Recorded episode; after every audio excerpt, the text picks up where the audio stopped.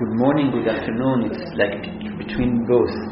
Um, welcome to the newcomers. Maybe you can just um, tell me your names and then uh, and uh, and if what um, uh, background you have in Talmud and in Levinas. And if you have none, that's perfect. so. Um, I'm Lane Katz. I just graduated from Ramaz and have been studying Talmud um, for four years, um, Okay. and alongside Talmud with Rabbi Soloveitchik as well. Um, I'm currently studying at Oxford University philosophy, so I've been exposed to a bit of Okay. Levinas, um, but I'm hoping to take courses at Drisha this spring Mhm. when I return from my semester Mhm. abroad, um, and just wanted to try out this class because it interested me, and that way I get a feel for Drisha. So Okay. So you are you are studying it in England yes, just for the semester. for this semester. Ah, so you won't be coming for the whole So I season. will no, Yeah, uh, but okay. I will be here in the spring. Okay. I don't know any of that. it's okay. It, it's an introductory class, so Okay, good. let's don't be intimidated. I'm minimal um. What, what's your name? Etsy. Pessy. Okay. So, no previous knowledge in Talmud or in Levinas. I'm asking it because. Minimal. Okay. Okay. Again, I, um, hi, welcome. I'm um, re-emphasizing this is a, an introductory course, so there is no pre- need of previous knowledge. Um, Hi, I'm Suri Sugarman. sorry. Yes. Hi. And um, you can also you can add whatever you want to add if you want to say something about yourself. But uh, do you have previous knowledge in Talmud or in Levinas? In Talmud, yes, and Levinas just a little from other people that I've Mhm. studied with who have occasionally brought a Levinas Okay. quotation. Mhm. uh, Okay. So.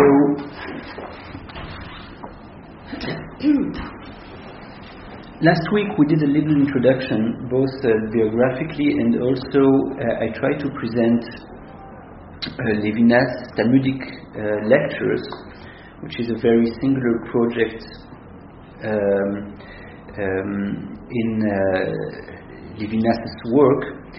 Uh, and I want just to um, restate the two main points we have seen last week and eventually read um, one or two texts that I've invited you to read. I don't know if you had the, the occasion to read it, if it was, did, did you have a hard time with it or it was difficult? Yeah. Okay, that's the nature of those texts. They, are, they have a kind of uh, technical difficulty in this. That's what we are, uh, will um, uh, try together to There were a lot of technical words. technical words. So we, we uh, I'll um, uh, I'll try to shed a little light on, on those texts, but just to um, um, to remind what we uh, said last week. We asked why Talmud. Why does Levinas comment on Talmudic um, texts? We asked why d- doesn't he comment on perhaps Kabbalistic texts or Hasidic texts or um, uh, uh, philosophical texts, Jewish philosophical texts, or why doesn't he engage himself in ri- writing um, a kind of treaty, a treatise of Jewish philosophy, which he doesn't do. He, he, he writes philosophy, general philosophy, but Levinas does not write those big works we know from the history of Jewish philosophy, such as the Guide of the Perplexed of Maimonides or uh, Hermann Cohen in Modernity, etc., etc. And we said that for Levinas, it would be a little, uh, repeat a little bit what we've said and then we will continue. We said last week that for Levinas, neither theology nor mysticism are the right ways to relate to God, to relate to transcendence. Theology, from the one side, relates to God as an object. Theology tries to understand God as if it was something in the world that we have to know, which essence we have to understand. God is an idea, we have said last week. Mysticism or Kabbalah or ecstasy or, or, even pi, um, well, a kind of pious relation to God is a relation in which, for Levinas at least, the human subject is negated. That's why he's not interested in a kind of mystical experience of God. And maybe we can just go through the first text. Um, Do you have and- another copy? yes, I should have, and I just have to find them here. Um, mine disappeared, I'm sorry. I will see if I have more text. Um, okay, this is. But I read it, so it's in my mind. Should I make a few copies? No, because I, I made. Because I don't think you can follow this without the text. okay, so uh, let's. Let, but You have one I should have. That's what I'm a little bit. Yeah. Um, let me let me just go through those texts. It's not very organized here. Uh, the difficult freedom text. Kind of surprised because okay, maybe could you could you make like um, one, three, uh, four copies? Who needs a copy? Yeah. One, two, three, I have my, my friend's joining, so she's making a copy. Okay. But don't talk while I'm. What? No, no. I'm. I won't. I won't continue because I don't have my text. So He gave it out last week, but people think to put it on here. It's just difficult. You have that, okay.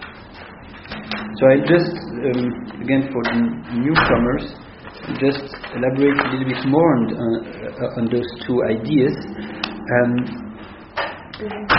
Levinas is not a theologian. Levinas is not a it's kind of um, philosopher who tries to explain what the essence of God is. He's doing something far more complicated, let's say, or different at least, which is, and which for him is more um, um, original, more authentically, that was fast, that was very fast, more authentically Jewish, which is to comment upon Talmudic texts. And in the text we'll read now, we'll see how Levinas distantiates himself from um, a kind of religious attitude which consists in uh, just I need my copy too. Don't- okay, thank you. Um, a kind of religious attitude which consists in kind of merging with God, trying to be in a kind of ecstasy, in a kind of uh, uh, uh, um, unity with God, which Levinas again um, criticized.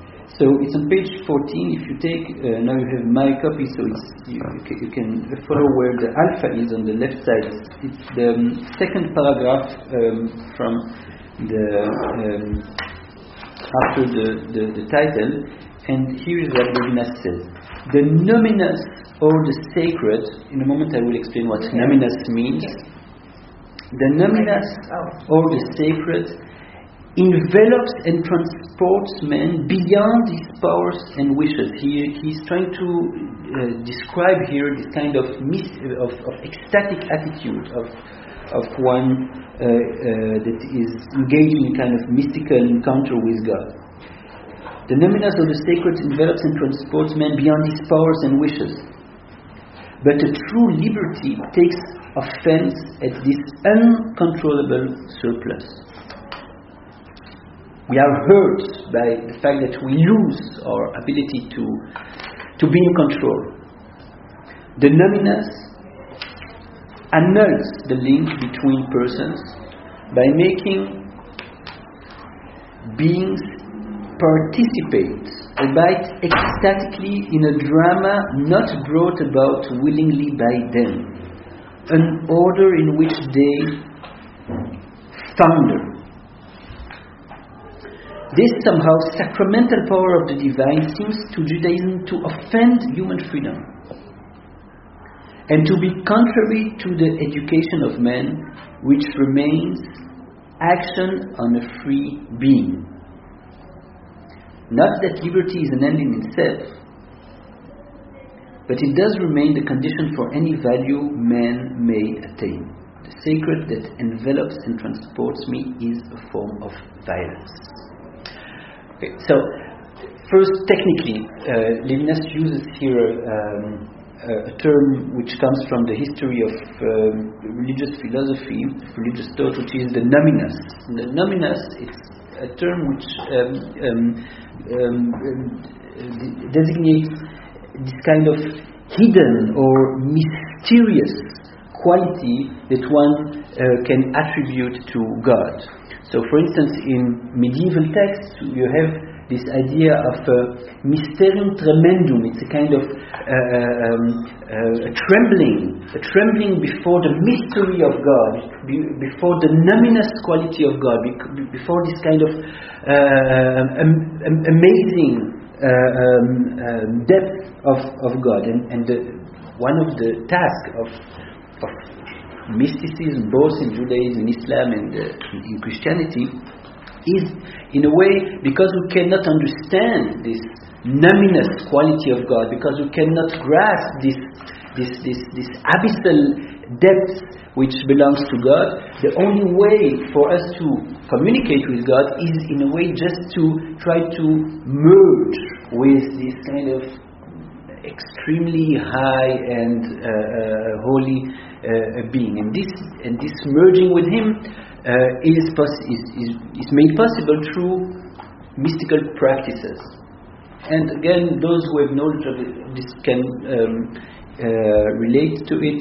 But uh, last week I gave you just the, the, the this, the, uh, as an example. If, if you think of um, African tribes, you probably saw on National Geographic when they are kind of this kind of, those kind of ecstatic dances when where they are uh, lifting themselves up uh, more and more and they are in, in this, with this kind of rhythm, kind of very, very uh, uh down to rhythm, and the, the feeling of those participating in the, those dances is that well, they, they form kind of of unity, of kind of uh, oneness with this object they are worshipping, or with this god, totem, or uh, animal that they are worshipping. Levinas says there is a violence in this. What is the violence um, that, uh, uh that that is ex- exerted upon uh, men in these practices, well, we get lost. The human subject is completely lost. That's in, in, in a way that's the condition of an ecstatic experience. Ecstasy means the etymologically, stasis is to to be on the ground, to be in a place, and ecstasy means to be out of our ground, out of our place, to be out of ourselves in a way. Levinas says this is not a Jew, this is not the Jewish way. This is not the Jewish way. Says this somehow sacramental power of the divine seems to Judaism to offend human freedom because again we are completely lost in this experience.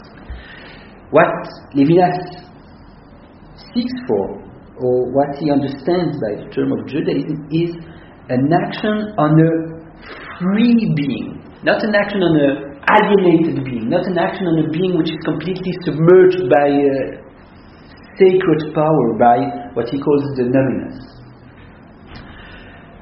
So that's why Levinas is not interested in those kind of experiences there is no experience of God, or an experience of God is possible only if we sacrifice the self, which Levinas is not prepared to do.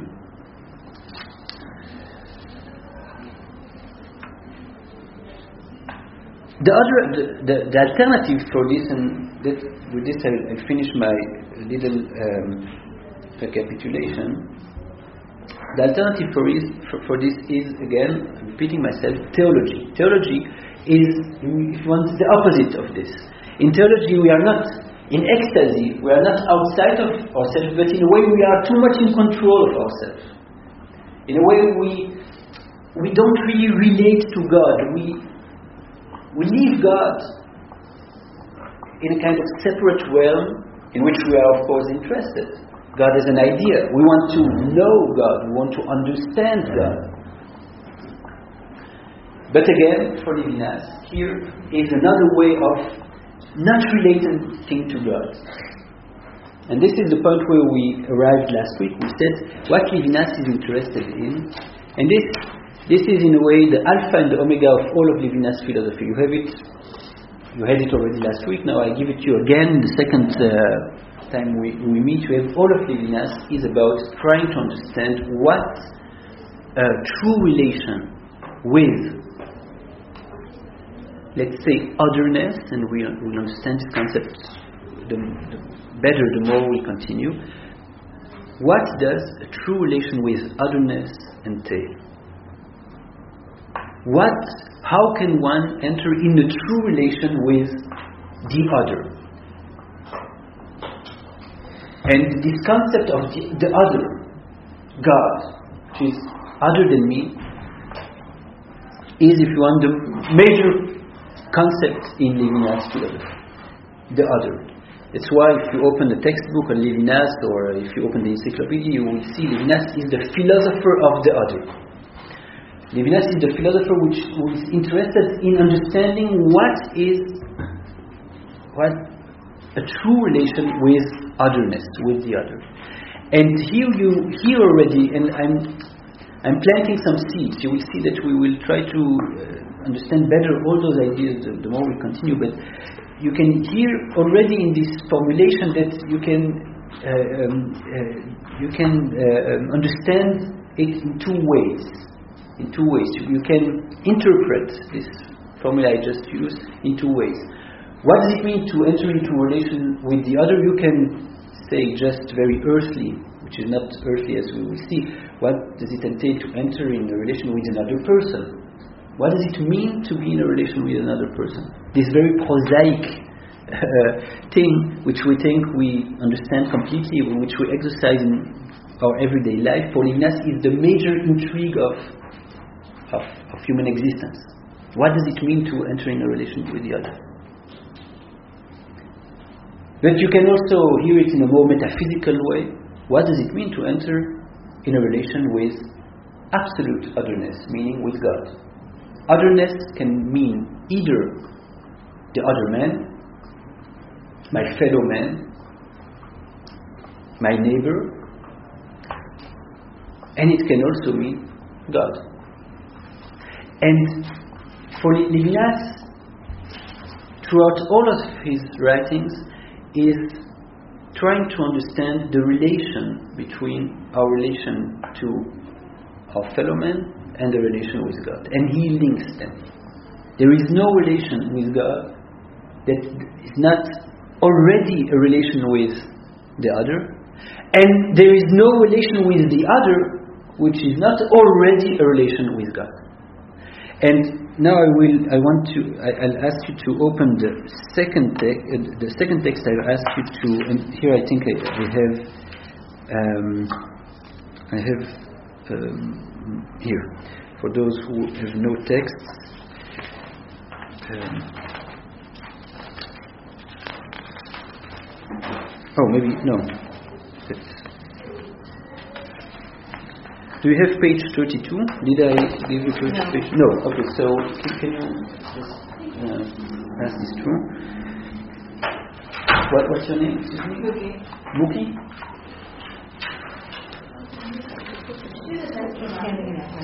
Uh, a- a- after the class, I give you more copies, but I don't find them. I, I those who want small texts, uh, those who, who weren't there last week, uh, I did it. Okay.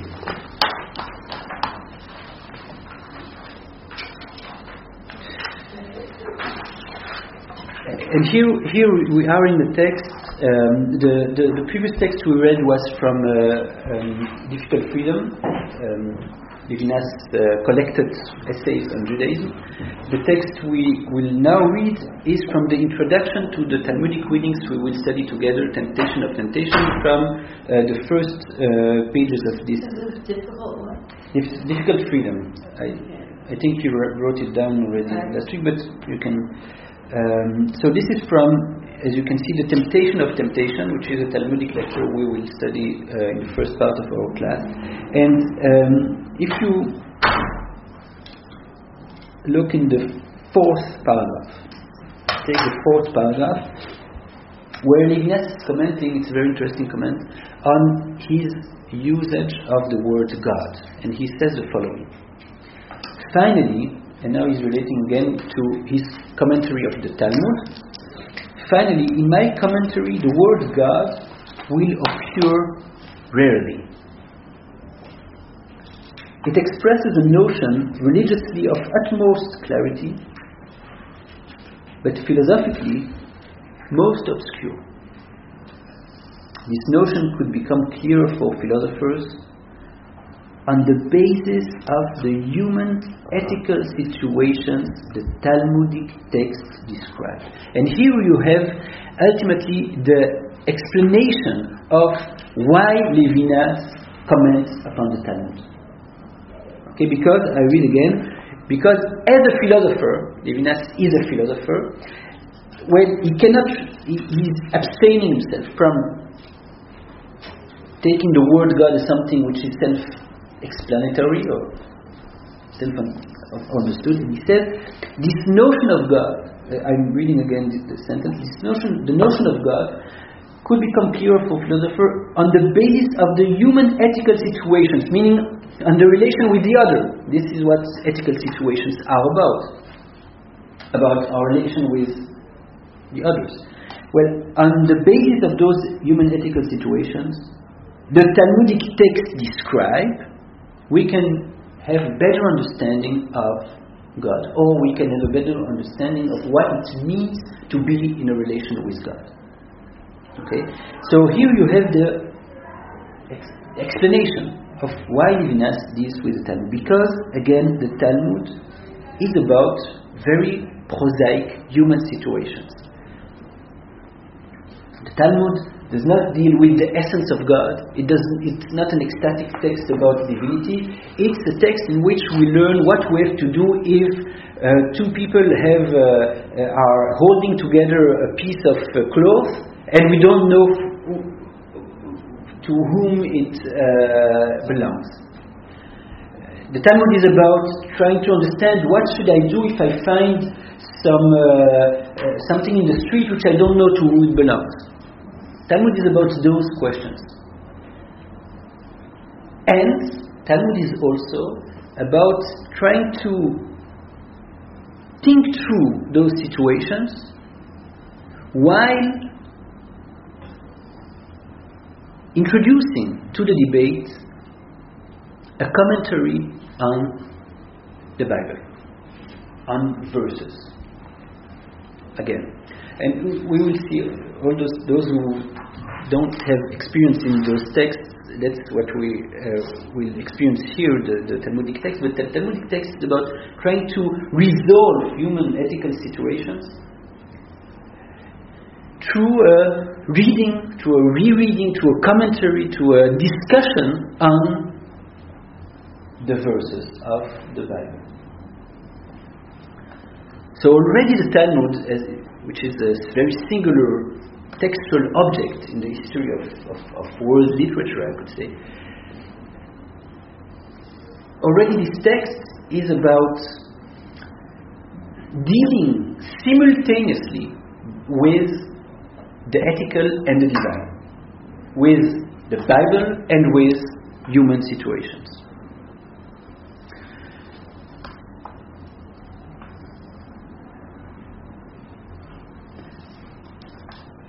Let's just read the,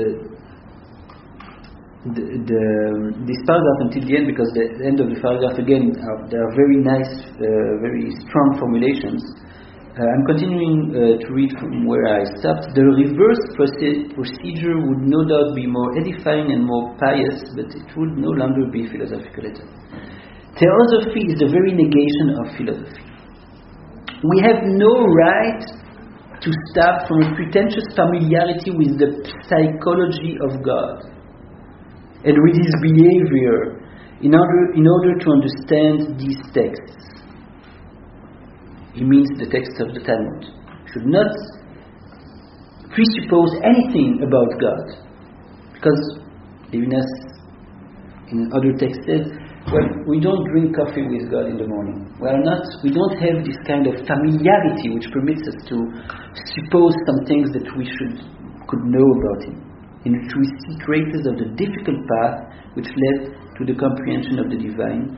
And here are the strong formulations coming to light only at the crossroads of human journeys. Again, the comprehension of God, of the divine, comes to light only at the crossroads of human journeys. If one can express it thus, it is these human journeys which call to or announce the divine. So, what Levinas basically wants to do is to understand God again, not to understand God, because for Levinas it would be nonsense to try to understand God, but to understand the relation with God, to understand what the nature of our relation with God is through ethical situation. The Talmud, the Talmudic text, lends itself to such an exercise.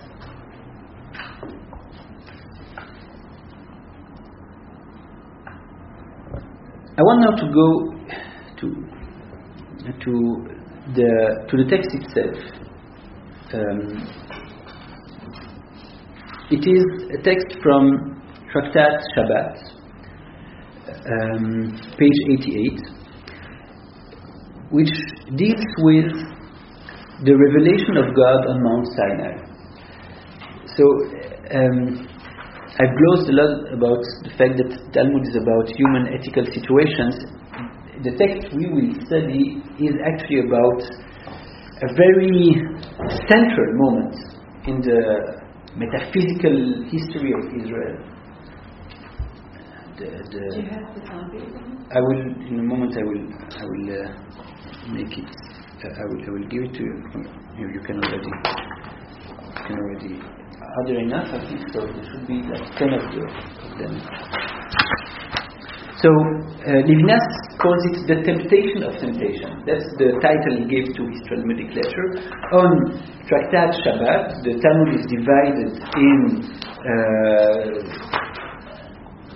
24. I don't know who, how, how many how many volumes there are. Something like this: 24, 28, 26 uh, volumes. Every volume has a subject.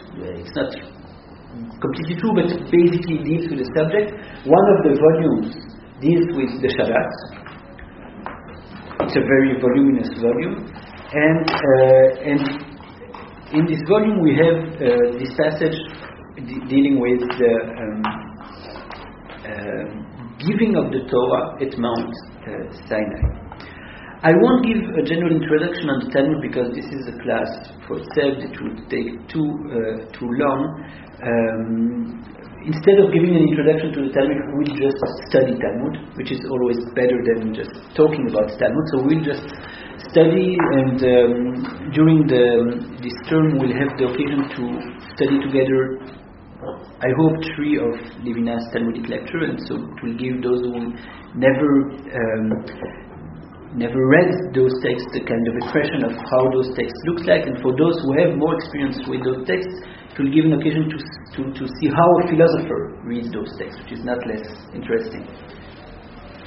Uh, I will just say, I will just say, and this is how Levinas sees the Talmud, that for Levinas, and again, I think this is not something very original, this is something quite uh, common, quite accepted in the, let's say, traditional currents of Judaism. For Levinas, the Talmud is um, the classical Jewish text. The, the, Talmud is, if you want, the, the bedrock, you say this, the bedrock of, of, of Judaism. I think I, I, I, last week I already quoted Levinas saying, for Levinas, Judaism is the Bible and the Talmud. And again, I, this would make kind of consensus. I don't. Well, there are there are always Judaism there are always people who discuss, but but the majority of, of Jew, Jewish scholars they will see the Talmud as as the the, the, the, the source of every Jewish uh, knowledge of, of Jewish philosophy, of Jewish ethics, of Jewish. They will always try to retrace their ideas in the Talmud. Um, Again, not in Kabbalistic texts, not in philosophical Jewish texts. Those are more peripheral uh, texts. Even Kabbalah uh, relate to Talmud, philosophical texts, Jewish philosophical texts relate to Talmud. Talmud is really the. Levinas said uh, Judaism is the Bible and the Talmud, Christianity is the Bible and the Old Testament and the New Testament, and and, uh, and Islam is the Old Testament, the New Testament, and the Quran. So all those, the three monotheism have a particular way to relate to the what they call the Old Testament, to the Bible. Our way of reading the Bible goes through the Talmud. That's why the Talmud is so fundamental uh, for for Judaism. So, without um, more introductions, let's um, jump into the text itself. So first, we'll just we'll just read this very strange text, as, as you will see.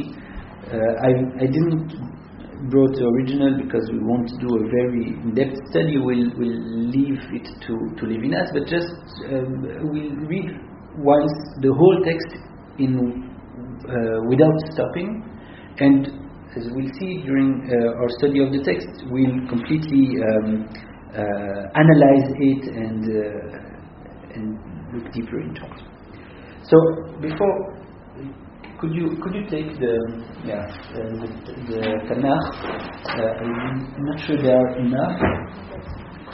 Um, here, this is uh, one. What did it go? Ah, okay.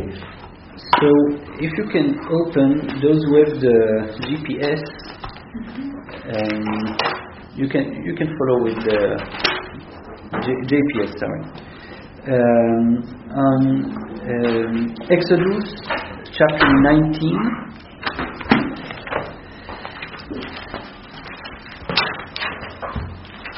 Um, chapter 19.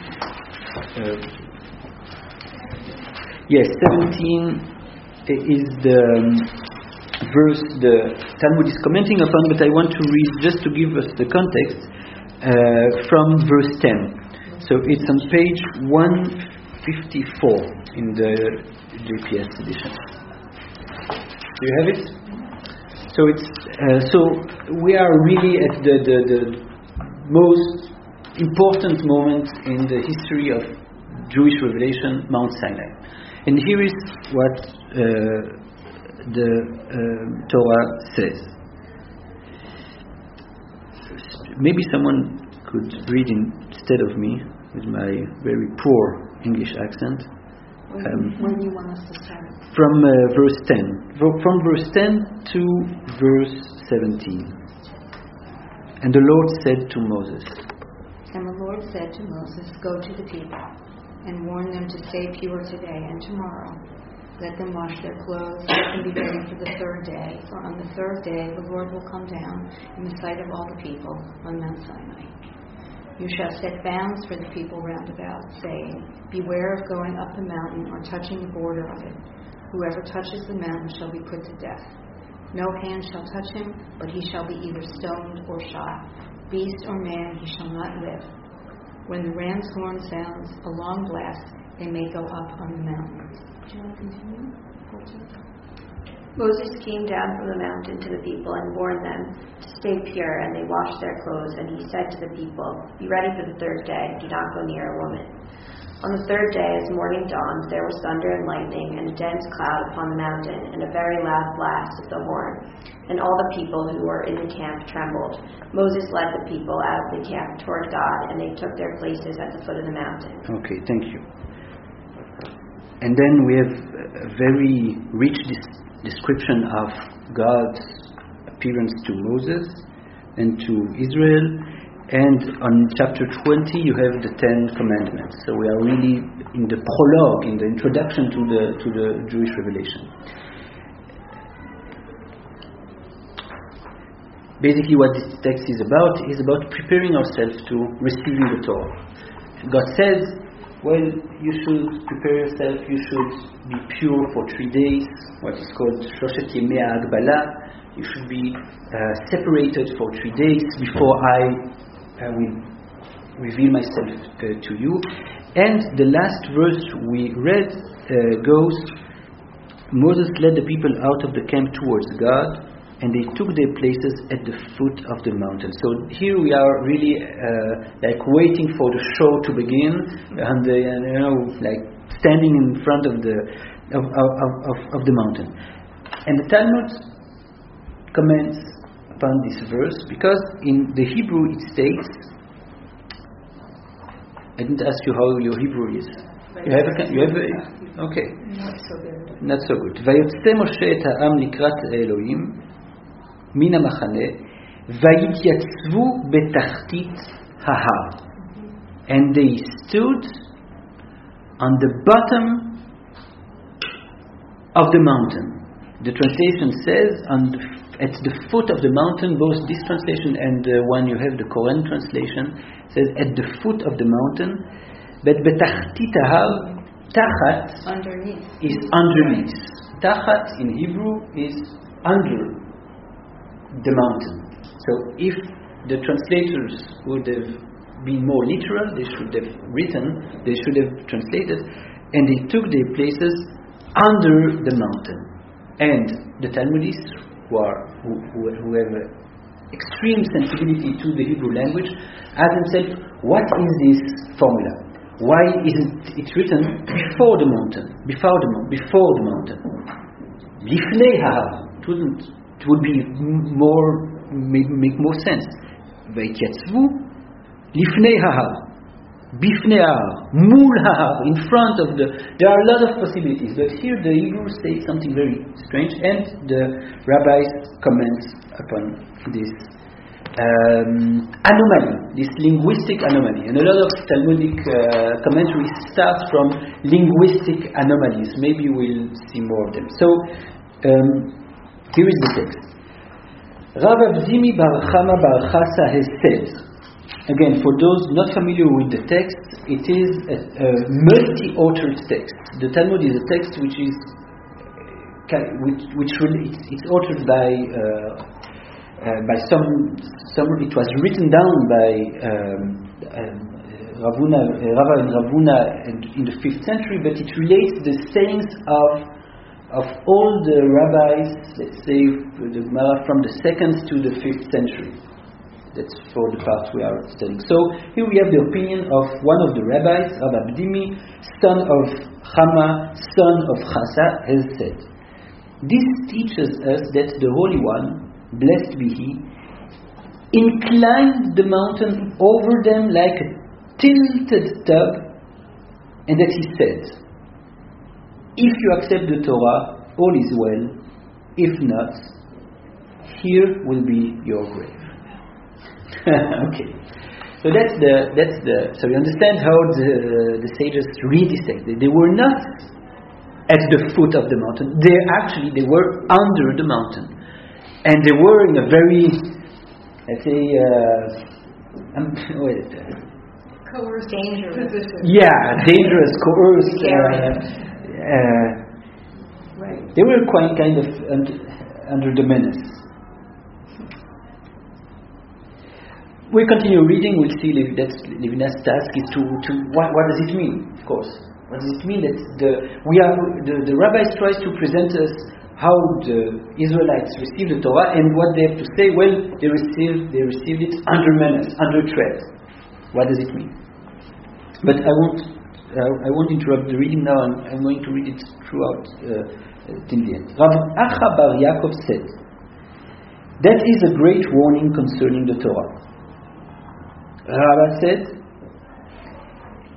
They nonetheless accepted it in the time of Achashverosh, for, it- for it is written in the scroll of Esther, the Jews acknowledged and accepted. They acknowledged what they accepted. Uh, Cheskia said, It is written in the Psalms, From the heavens thou didst utter judgment, the earth feared and stood still. If it was frightened, why did it stay calm? If it remained calm, why did it get frightened? Answer First, it was frightened, and towards the end, it became calm. And why did the earth become afraid? The answer is provided by the doctrine of Reish Lakish. Needless to say that those those those um, uh, figures that we are that, that the Talmud quotes are uh, spread over three centuries. So they were not discussing one with the other; they were discussing one with the other in a kind of over the time, over a very great lapse of time. It's kind of intergenerational discussion. Reish Lakish thought, what does the verse mean? Everything came, then morning, it was the sixth day. Now we have a verse from Genesis, from the um, from the story of creation. The defined article is not necessary. Why the sixth day? Why not sixth day? Yom Hashishi and Yom and Lo Yom Shishi. God has established a covenant with the works of the beginning. If Israel accepts the Torah, you will continue to exist. If not, it will bring you back to chaos. This is the first section of our comment, of, of our Talmudic text. Again, if you are completely lost, that's completely okay. It's a very strange text. Um, it's a very weird text, but that's the first. That's the first. Let's say part of the text. And now we are continuing. The, the, the Gemara, the Talmud continues, and he will tell some more things about the uh, event where when the Israelites received the Torah. And so it goes. Rav Simai had thought, when the Israelites committed themselves to doing before hearing, so now we are in another subject, another verse in the in the in, in the Torah says, as you know, that the Israelites when they were uh, at Mount Sinai, they committed to doing before hearing, Naaseh v'nishma. So now there is a commentary on, on, on this idea. We will have to ask ourselves maybe what's the relation between Naaseh v'nishma and this strange situation in, which the Israelites are under the mountain. But let's leave this to, to Levinas. But here's how uh, the Gemara continues. When the Israelites committed themselves to doing before hearing, 600,000 angels came down and attached two crowns to each Israelite. One for the doing, the other for the hearing. It's a very beautiful scene where you see angels coming down and attaching crowns on the head of each and one of the Israelites. As soon as Israel sinned, one million two hundred thousand angels came down and took away the crowns, for it is said, the children of Israel gave up their ornaments from the time of Mount Horeb, after they sinned with the golden calf. The Talmud, Talmud says. Well, now we, we needed more angels. In order to, to, to, to tie uh, crowns on the head of Israelites, we, we needed only 600,000, and now we need 1,200,000, or the double. The children of Israel gave up their ornaments from the time of Mount Horeb. Rav Chama Bar Chanina said, At Horeb they adorned themselves, as what just, as was just said, and at Horeb they gave them up. Horeb is the other name of Mount Sinai. And at Horeb they gave them up according to our verse, they renounced from the time of Mount Horeb. Rabbi Yochanan said, Moses deserves to keep them all, for it is just said just afterwards, now Moses will take the tenth, and continues, Reish Lakish said, The Holy One, blessed be He, will give us back the crowns in the future, for it is written, Those redeemed by the Eternal One will come back thus, and will re- enter Zion, singing an eternal joy upon their heads, eternal joy, the joy from of old. So this is a very weird passage in our uh, in our Talmudic text. Um, it's really Disney world. Like you see angels coming, putting crowns on the heads of the Israelites and then they are sinning. So they are taking those crowns back. But they are not taking those, the crowns back to heaven, they are giving all those crowns to Moses.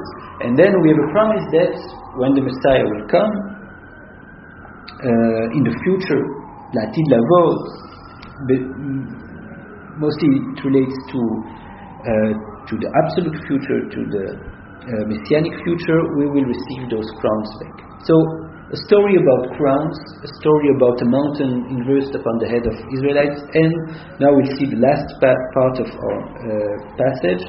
Rabbi Eliezer has said, when the Israelites committed to, them, to doing before hearing, a voice from heaven cried out, Who has revealed to my children the secrets the angels make use of?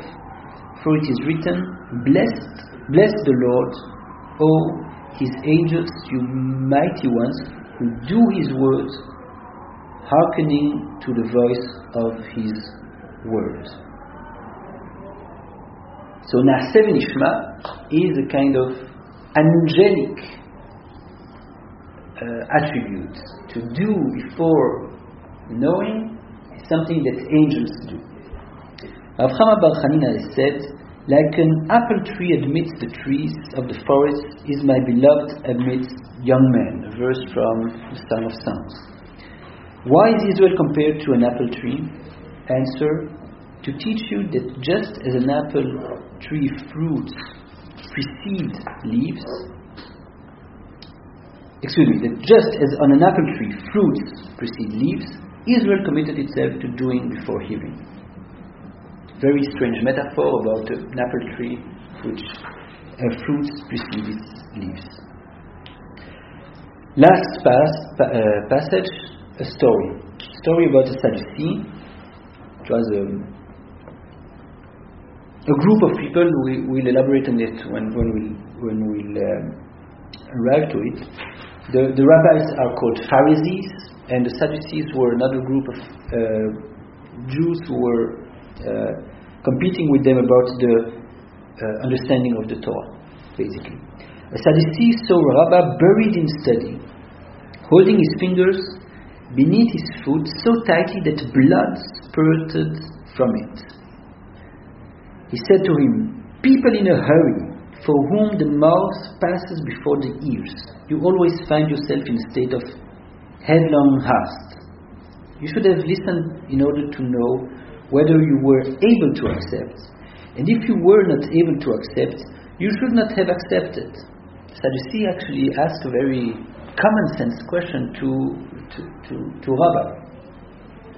Why, why, why, what is this idea of accepting before hearing, of Naaseh Nishma? Question we all, I guess, had once uh, in our lifetimes when reading the, the, this very strange passage. What is this Naaseh Nishma about? What does it mean, Naaseh Nishma? Rabbi answered him, It is written about us who walk in integrity.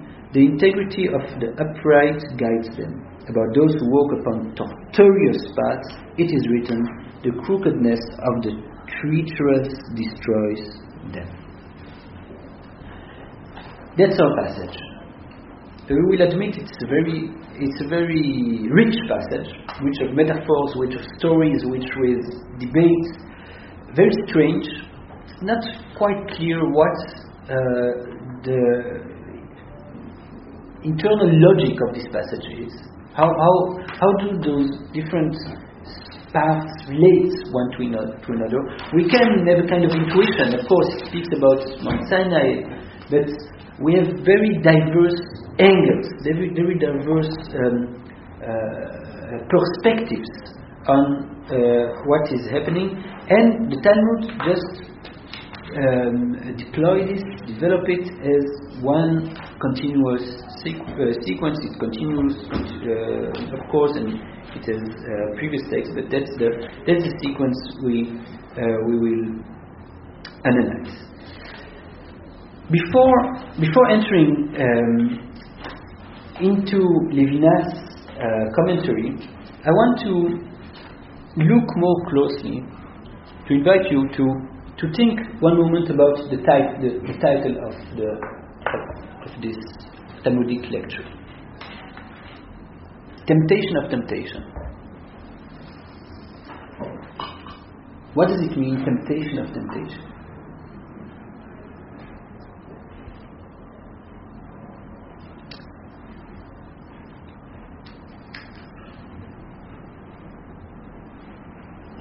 It's not a rhetorical question. You can try to answer. you know, I didn't decide, so now I, I'll open the floor.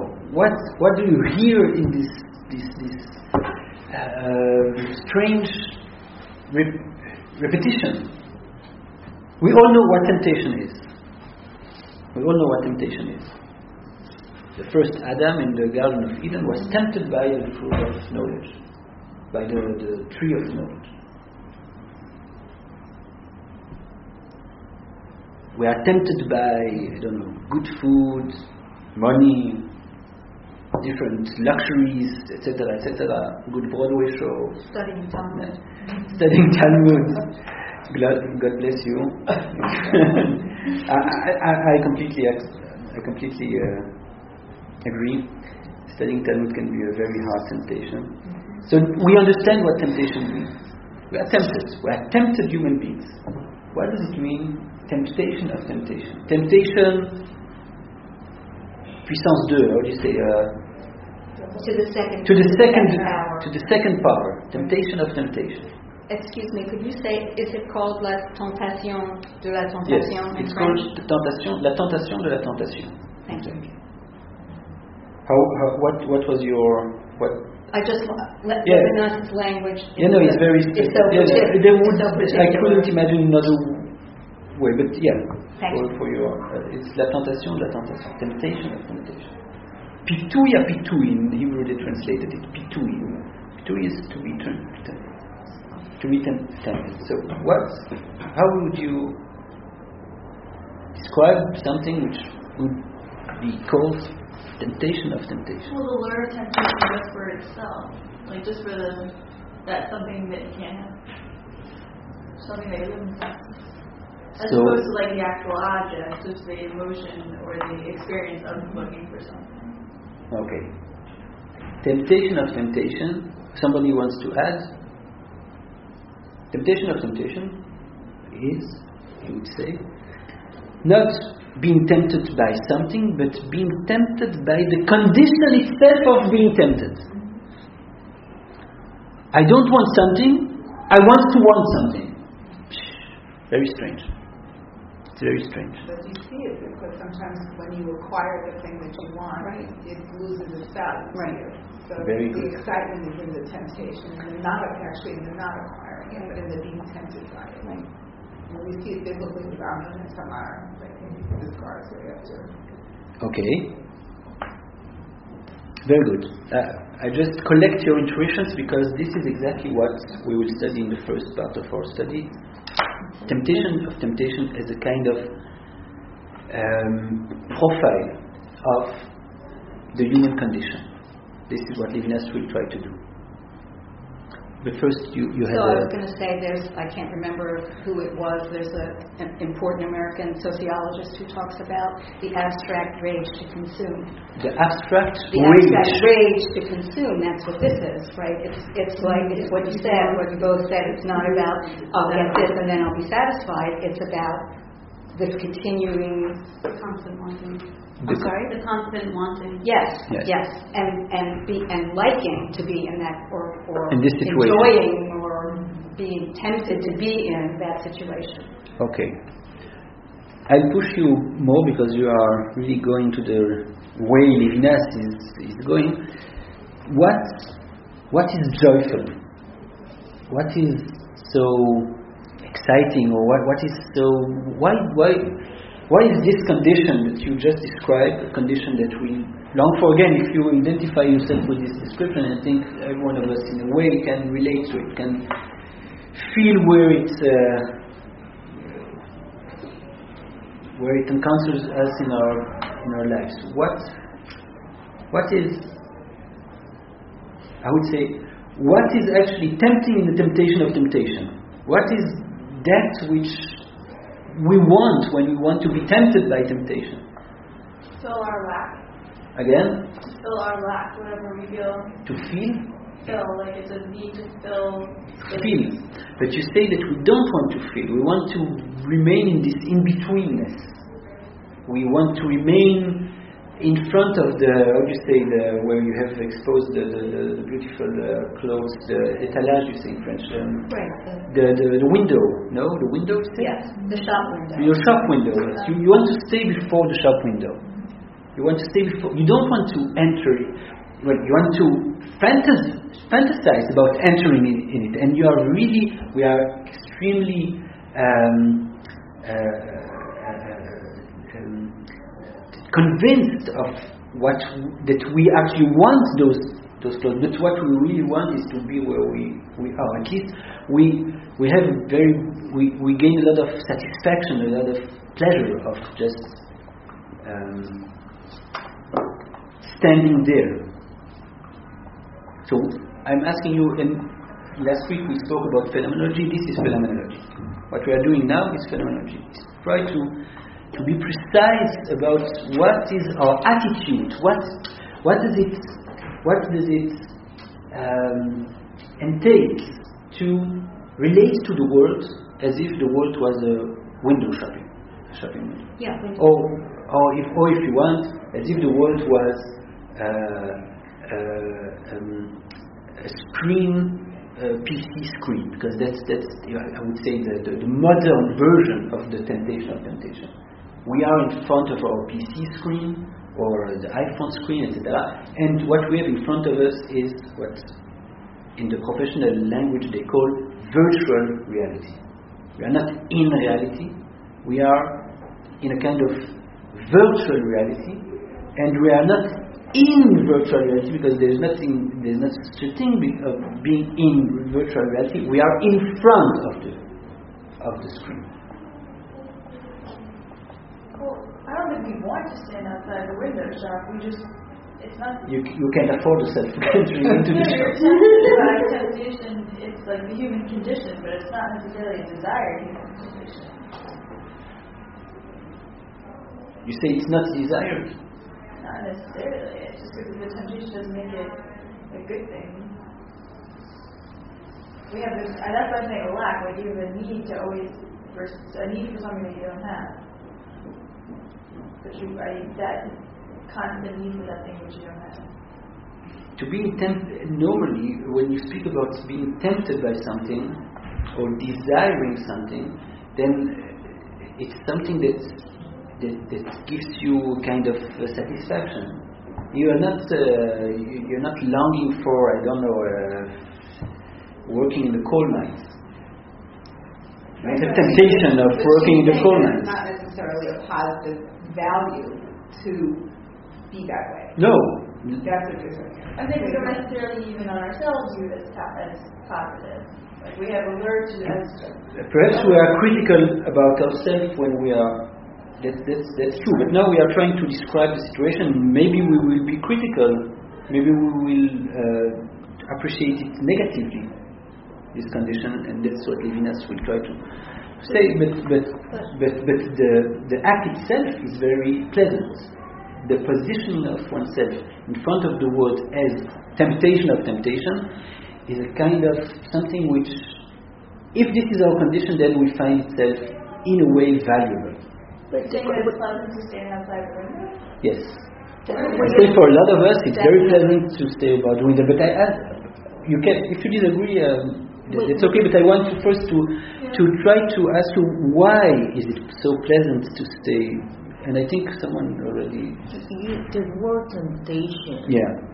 has a negative connotation to it, meaning Mhm. that the instant gratification is extremely desirable but sometimes at the core or in the long term, You the will pay a results are not exactly the best to your. Yes, yes, definitely. So there is something negative attached to this. And what you're describing is almost. I, I heard this, I think, yesterday. Um, somebody was talking about addictions, and it's almost that temptation to go for something because you want that instant gratification, but even when you know you don't want it, it's like you want to want it Yes, because the fantasy of it, it, it's already very exhilarating. Again, Yes. So you're at the level of So- enjoying the fight. so what are you enjoying here? I feel like it gives people a sense of purpose. Of having a sense of purpose? Like they're working towards something or they have something to live for. But so, but then the temptation will suffice. If you are tempted by, I don't know, Talmud. Uh, I, that's the first degree temptation. You can say it's a kind of desire. Why do we desire? Because there are objects of desire which can uh, um, guide us in our lives and give us a sense of purpose. Um, but temptation of temptation is something more ambiguous, more. Uh, again, I invite you to think about it uh, and try to um, try to find for yourselves what is what's actually this position we are in when we are tempted by temptation, not in temptation itself. Yeah. Well, temptation itself forces you to interact with Mm-hmm. reality or an object, Mhm. which forces you to enter into some relationship with an other, whether that's a human being or the object itself. Whereas, and that frailty is part of the human condition can precipitate disappointment and all sorts of other Mhm. things. Whereas temptation to be tempted by such a thing doesn't really involve that element of uncertainty and disappointment that's associated with the temptation itself. Okay. So I so so you are you are guiding us step forward, and you say there is something in temptation which in which we are in a relation with something. At least there is an object of my temptation. I am in front of the world. I can try to achieve something. I can to realize this temptation. I can try to realize my desire or my temptation. I can be deceived of not being able to realize but at least I am in front of the world temptation of temptation, and here I'll add, I'll, I'll we'll stop our our uh, preliminary uh, thoughts about this this title. We'll see how that's exactly what Levinas try, tries to explain. Temptation of temptation is about both being inside and outside, not committing, about being in, in this in betweenness in which I am not really in the world, but at the same time I'm completely in the world. Or, if you want, stated in yet another way, temptation of temptation leaves all the possibilities open. While temptation itself is a temptation towards something. If I'm tempted by the condition of being tempted, then I have no object in front of me besides the very situation of being tempted. So I'm not really in the world, but yet we yet I'm in a way everything is in front of everything is before me everything is still possible without being committed to anything. For Levinas and here is a very I would say extreme judgment because there is something negative implicated in this use of the term temptation. For Levinas this is the condition of the Western human being, of Western society.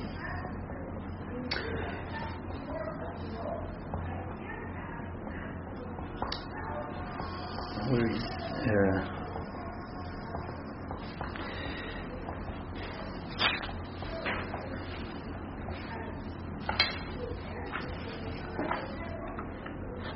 next time I'll, I'll just all. Uh, do you have 32? No, 30, Yeah, we have 32, 34. 32, you have. Okay, 34, 35 you have. You possibly have a copy of the um, 32 literature. first, I'll, I'll afterwards I'll give you here for you at 32, 33. Um, um, excuse me. These are not from that book. Okay, 32, 33. Someone needs more. Uh, you should have those. I can give you. No, I didn't get this last week. Okay. You have another one? Uh, Oh, I I think I you have have. that page. Uh, I'm sorry. I, okay, next time I'll prepare more. Um, last paragraph of this uh, of page 32.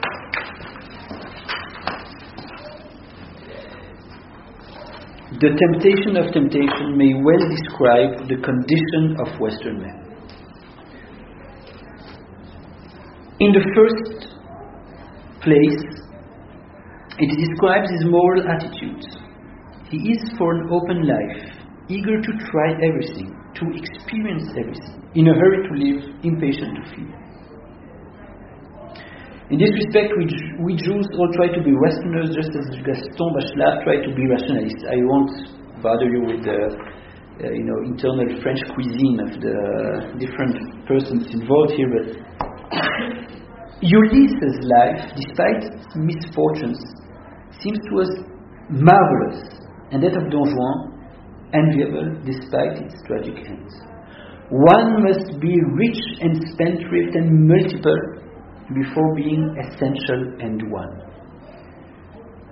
With what conviction, conviction did, did Mr. Amar utter the words to enter history this morning? I, I remind you, this is this was given as a closing um, closing uh, uh, um, speech of the Congress of the Jewish Intellectuals in France. Uh, this one was from is from '66, I think, or something like this. Um, so he's relating to a previous speaker. Above all, we cannot close ourselves off to any possibility. We cannot let life pass us by. Let's stop the reading here. Multiple, that's the, that's the key word here. We value being multiple. We value being able to participate on very diverse, different levels of reality, being involved in a lot of uh, different spheres, but more than being involved, knowing, being in contact through knowledge more than through actions, to know what's happening, to know what's happening. We cannot, we cannot la- let life pass us by. We have, we have to be informed. We have to be on Google, Facebook, uh, Twitter, all those. And that's before Levinas. Uh, I mean, before Levinas was before.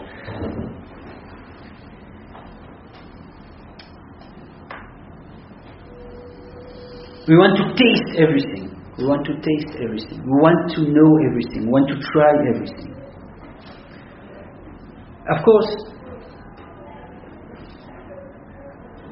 if the idea is that everything should be possible, that everything should be open, that if, if our ultimate goal is to, again, to be able to taste everything, then this is possible only in one way. If you never, if we never choose something, if we never choose something, everything can remain open only if we never choose something. Everything remains open only if we don't commit totally to one thing. Committing totally to one thing is viewed in the eyes of Western men as something uh, we say in Hebrew chaval. It's a pity. Why? You have so much things. So we said we cannot. You cannot let life pass by you. Choose one thing is letting life pass by.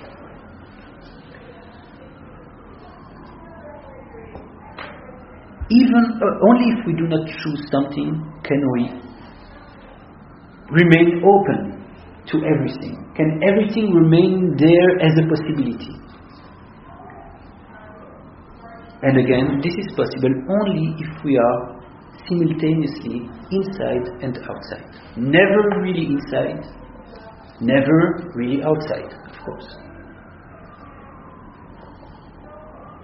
Only if we experience without really experiencing. We just touch. We just touch those things. We never really commit. We never really jump into the waters. We just want to feel if it's warm or cold, but we never jump into the into the water. We also want to say, I did that. Sorry? Right. Part of the temptation of, temp- of this kind of temptation is we want to say, I've been there, I've seen that play, I've gone to this. That's part of it, this acquisition mentality. Yes, but in the sense that I've never been. I've been in uh, in Israel. There is uh, there is something very uh, popular. I don't know if it's in the states, but uh, they go to um, uh, in, in in India. They go to those um, sanctuaries, ashram, and they experience like Buddhist meditations, etc., etc. I'm taking just as an example. Um, but of course, afterwards they come in and they study business administration and then they uh, we let's not exclude we um, our society values this kind of uh, tourism. You said we Yeah, right, we go to France we eat a croissant but we are not French. Right. uh, we go to uh, to India we are in an ashram but we are not really Buddhist. We hear the Dalai Lama but afterwards we go to the McDonald's. This kind of multiplicity this kind of multiplicity is about what you're saying, experiencing everything, but it's experiencing without experiencing. Absolutely. It's experiencing without committing. It's always being both, again, inside and outside. Levinas on page 33 gives a very nice description, uh, description of it. Um, let's take um, on the bottom of the page, I'll, if you can um, pass this through, it's the continuation.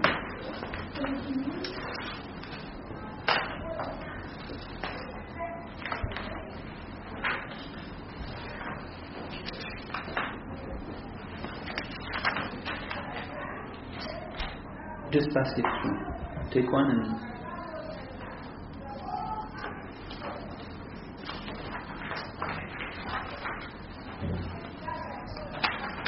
Yeah, there, there's one. Uh, I think there, there are seven copies. So, ah, there, there, there- enough. Okay, great. So let's read from the bottom of page 33. Um, thank you. Here is how it goes. Uh, the temptation of temptation is not the attractive pull exerted by this or that pleasure. That would be just temptation to which the tempted one risks giving himself over body and soul. That, that's what, what you described by you, know, you could be involved, you can be tempted by something. And here is Levinas' uh, take on, on this uh, formula of temptation of, of temptation. What tempts the one tempted by temptation is not pleasure, but the ambiguity of a situation in which pleasure is still possible, but in respect to which the ego keeps its liberty.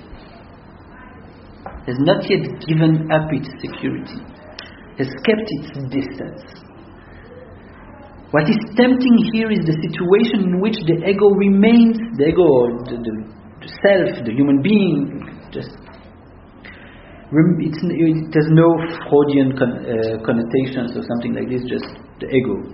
Remains independent, but where is this independence does not exclude it from what must consume it, either to exalt it or to destroy it.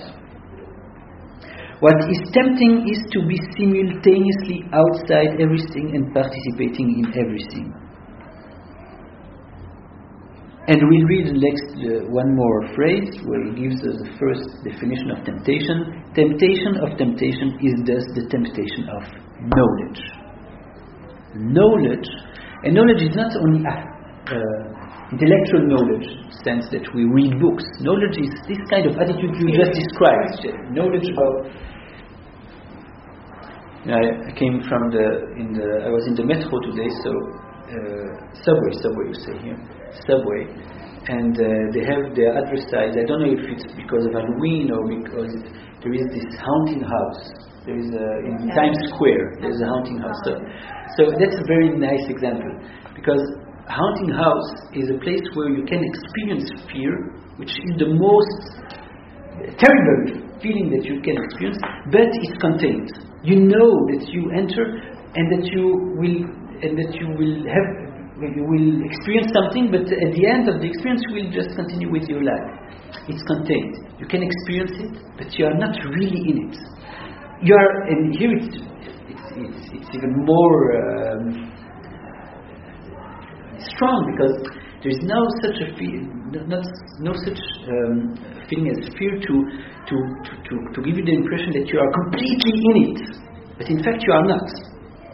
So you are deceived. What they are giving you is an experience of an ultimate experience of deception. You think you you are, but actually you're not, because fear is about really being in danger. Fear is fear of death, and death is not entering a uh, uh, a hunt and a haunting house. Uh, fear is about being in a very dangerous situation, etc., etc. Fear is about going to war. It's not about entering in Times Square. So, that, I, I, so I just because I thought about so so and you have, you have a lot of those, you know, um, uh, uh, examples in our Western uh, uh, um, culture. Haunting house is, I would say, the what what gives the, the most, you know, the epiphenomenon of this of this this description. I'd say, Like temp- amusement park. what? Like amusement park. Or like, right? yeah, exactly, Like, so exactly. You roller Exactly. and Exactly. you derail. Exactly. The thrill of it. Exactly. You know in the end you're going to be fine. But Yeah. You're still scared when you're up there. Yeah. You Yeah, those those those those uh, experience the- those what they call the extreme uh, experience of extreme, but without really being in danger. No? Without. Um, that would ta- I think the how the haunting house is a better example because here you are. uh, You know, you, something can go wrong with those Yeah. roller coasters, you know. But but you, yeah. uh, so here we have first definition of temptation of temptation. Temptation of temptation is knowledge.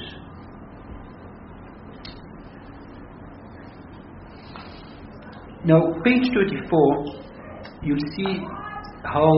Um, let's let's read um, the second paragraph after the in, on the second part. You see it's separated by a blank. So after the blank, the second paragraph.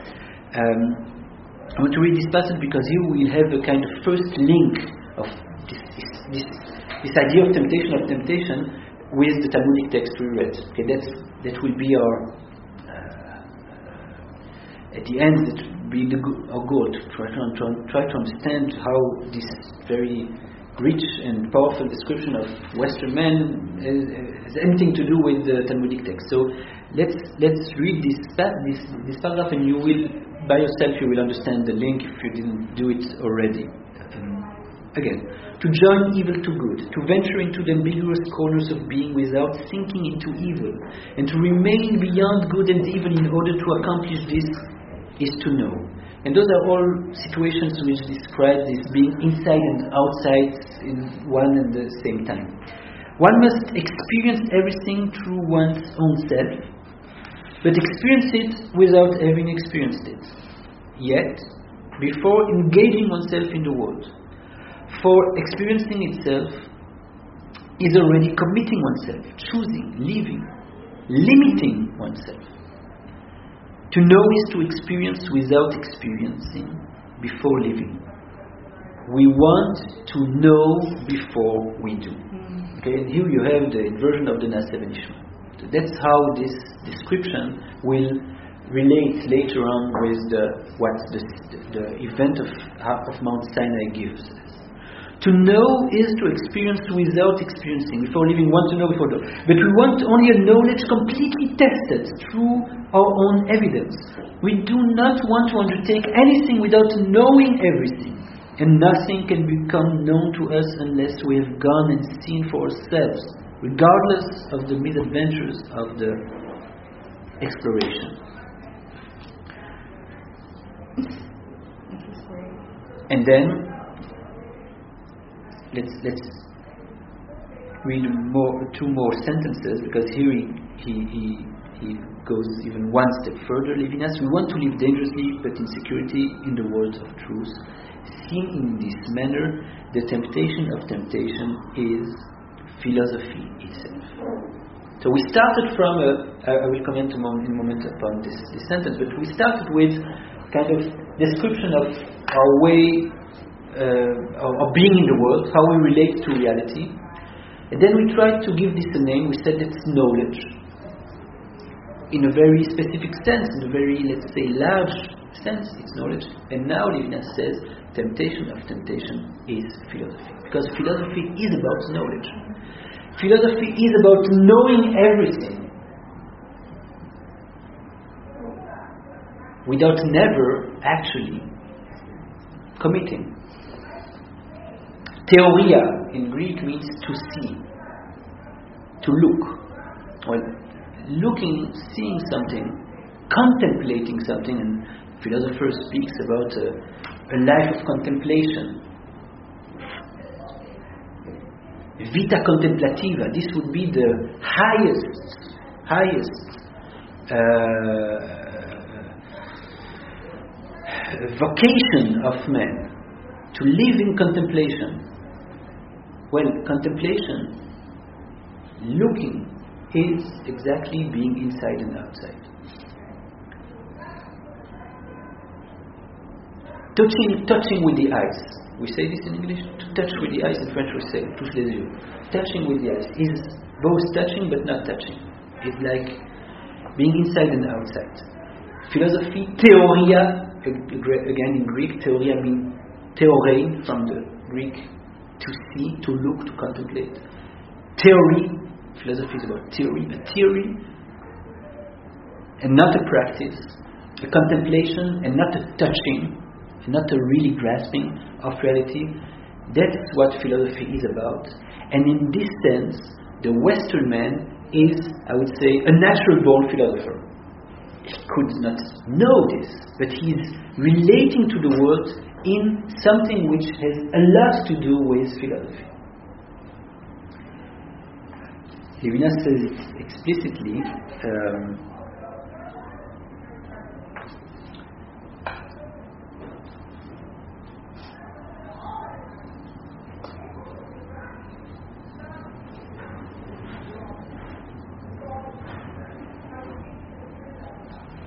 that okay because we are already at the end of our session um, there is a there is an intimate link and I uh, we have um, suge- I have suggested it al- already last week and now we see how Levinas does it uh, in his text suggested that for Levinas there is a relation between the Western culture and philosophy. Between we spoke about it when we spoke about the catastrophe of the Shoah.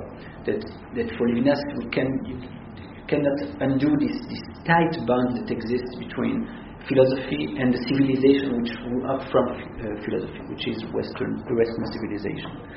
Here, Levinas does something even more uh, uh, fine, something more uh, precise, I would say. He really tries to, he describes here ev- the everyday life, the most common way of us to relate to the world, and he says, well, there is in, in the, if, if, if, you, if you dig deep enough, you will see that there is a link between this way of relating to the world in the sense of temptation of temptation, knowledge, and philosophy.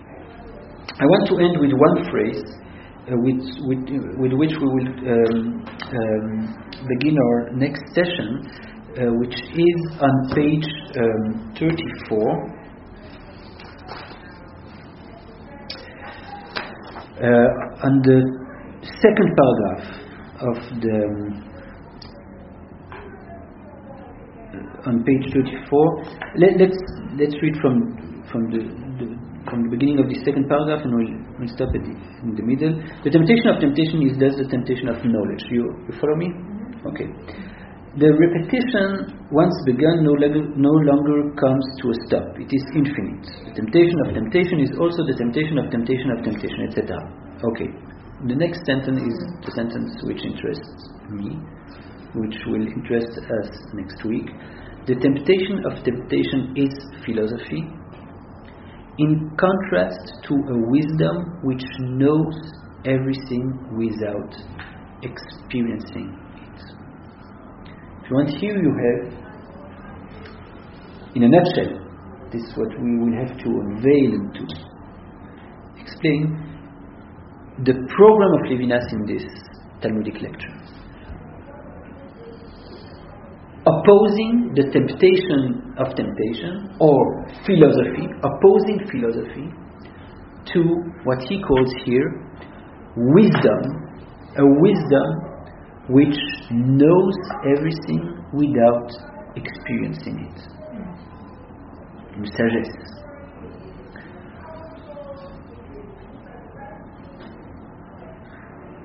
Next week we'll start with this with this formula and then um, we'll get to uh, Levinas' commentary of the Talmudic text uh, itself. Shabbat Tov until then. Uh, those who want more text, just